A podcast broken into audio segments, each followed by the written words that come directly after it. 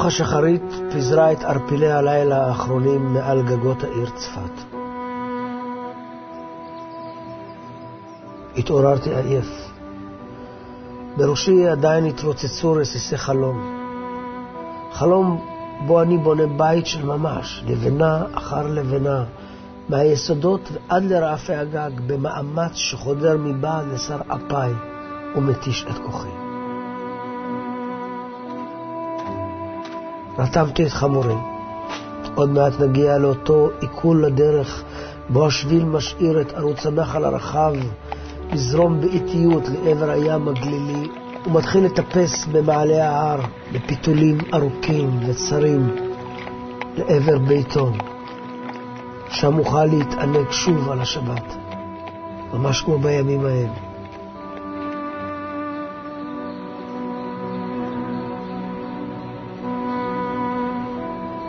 הנה לפניי עץ האלון וגזעו הרחב, שבצילו אמר לי הארי את היום בו תעזוב נשמתו את העולם. ה' באב, 1572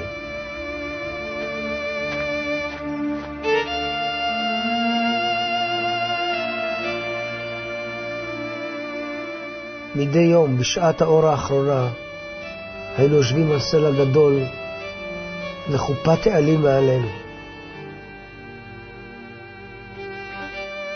היה מתחיל לזמזם מין צליל עדין שנקשר כמו חוט דק לעולם פנימי שהיה מוכר רק לו.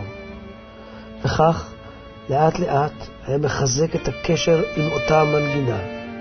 הוא היה שר ועוצם את עיניו, ואני הייתי חוזר אחריו וכולי מתמלא באושר.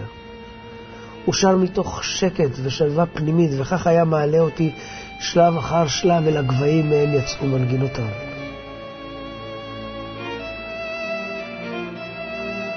מתחתית ההר הפניתי את מבטי למעלה, לעבר אותם ימים מופלאים בחברת הארץ, ימים שבאתי לקחתם בשנית והפעם לתמיד. קרן שמש ראשונה הביאה איתה שברי קולות צחוק של ילדים שהתגלגלו כל הדרך במורד ההר ועד אליי.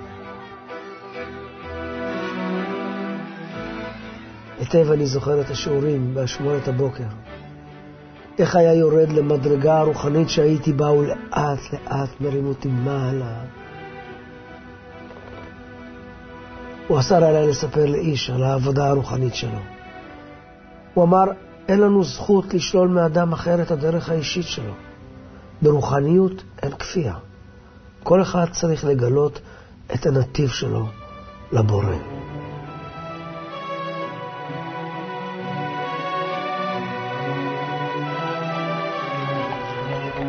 קולות חריקת גלגלי עץ על חלוקי הנחל הסיטו אותי ממחשבותיי. עגלון זקן חלף בשביל שזה עתה עזבתי, עם עגלתו העמוסה כל טוב, והוא מזמר ניגון עליז. אני עוקב אחריו במבטי עד שעגלתו נעלמת מאחורי קבוצת עצים. אם ימשיך עם העיכול מערבה, ודאי יוכל לראותו שוב כשהדרך נחשפת לצידי ערימות האבנים. אני תולה את מבטי בנקודה זו ומחכה בשתיקה. ואכן, הנה הסוסים, ומיד אחריהם העגלה מקפצת בעליצות בין אבני הדרך, נתמכת בציוצי הציפורים שמסביבי, משל הייתה מתגלגלת לה עמוסה כל טוב בנתיבי העולם בכל זמן ובכל מקום. מהי המנגינה הזאת עבורך, חיים ויטל? האם היא מצליחה לחדור מבעד לסורגי לבך? לא פעם שאל אותי הארי, ואני נשארתי ללא תשובה. הוא היה מהנהן בהבנה, אנו מתקנים את הרגשות שלנו בעזרת חוכמת הקבלה. לכן אין דבר קרוב לנו יותר מאשר מוזיקה. גם היא מדברת בשפה של רגשות. היא המרכבה לחוכמת הנסתר.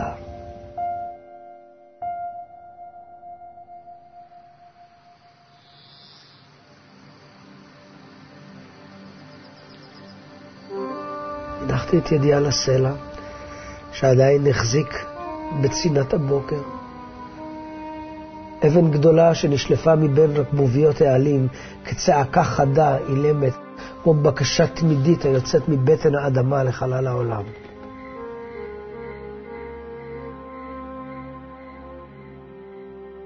בעוד שבעה חודשים תישאר לבדך. עליך להמשיך את דרכנו בדיוק כפי שלימדתי אותך.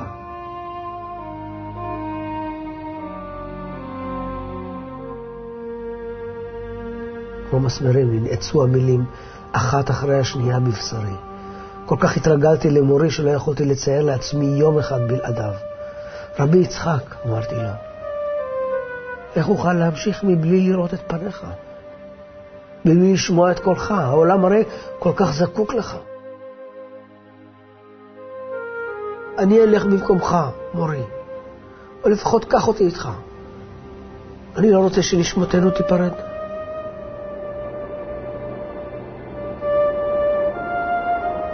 הרגשות הובילו אותי, פרצתי בבכי, ירדתי על ברכיי, ביקשתי שירחם עליי, על כולנו, שאותנו הוא עוזב.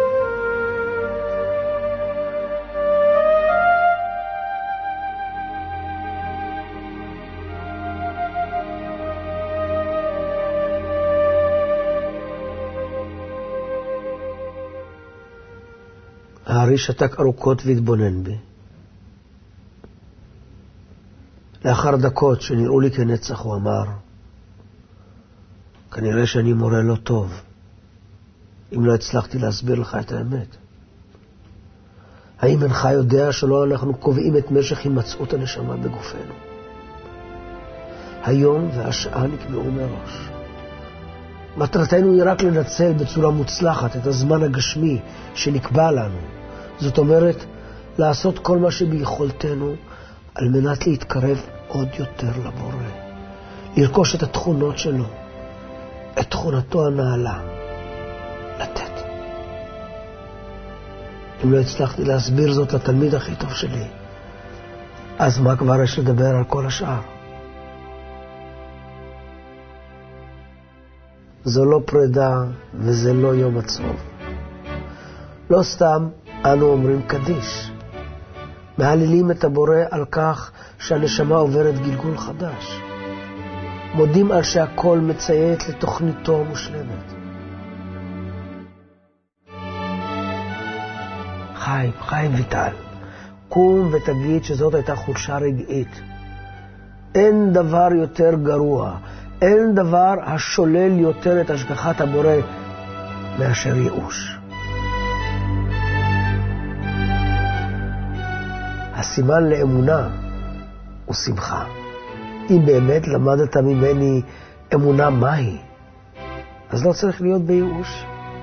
לא, אתה חייב לקבל הכל בשמחה, כי אין רע בעולם.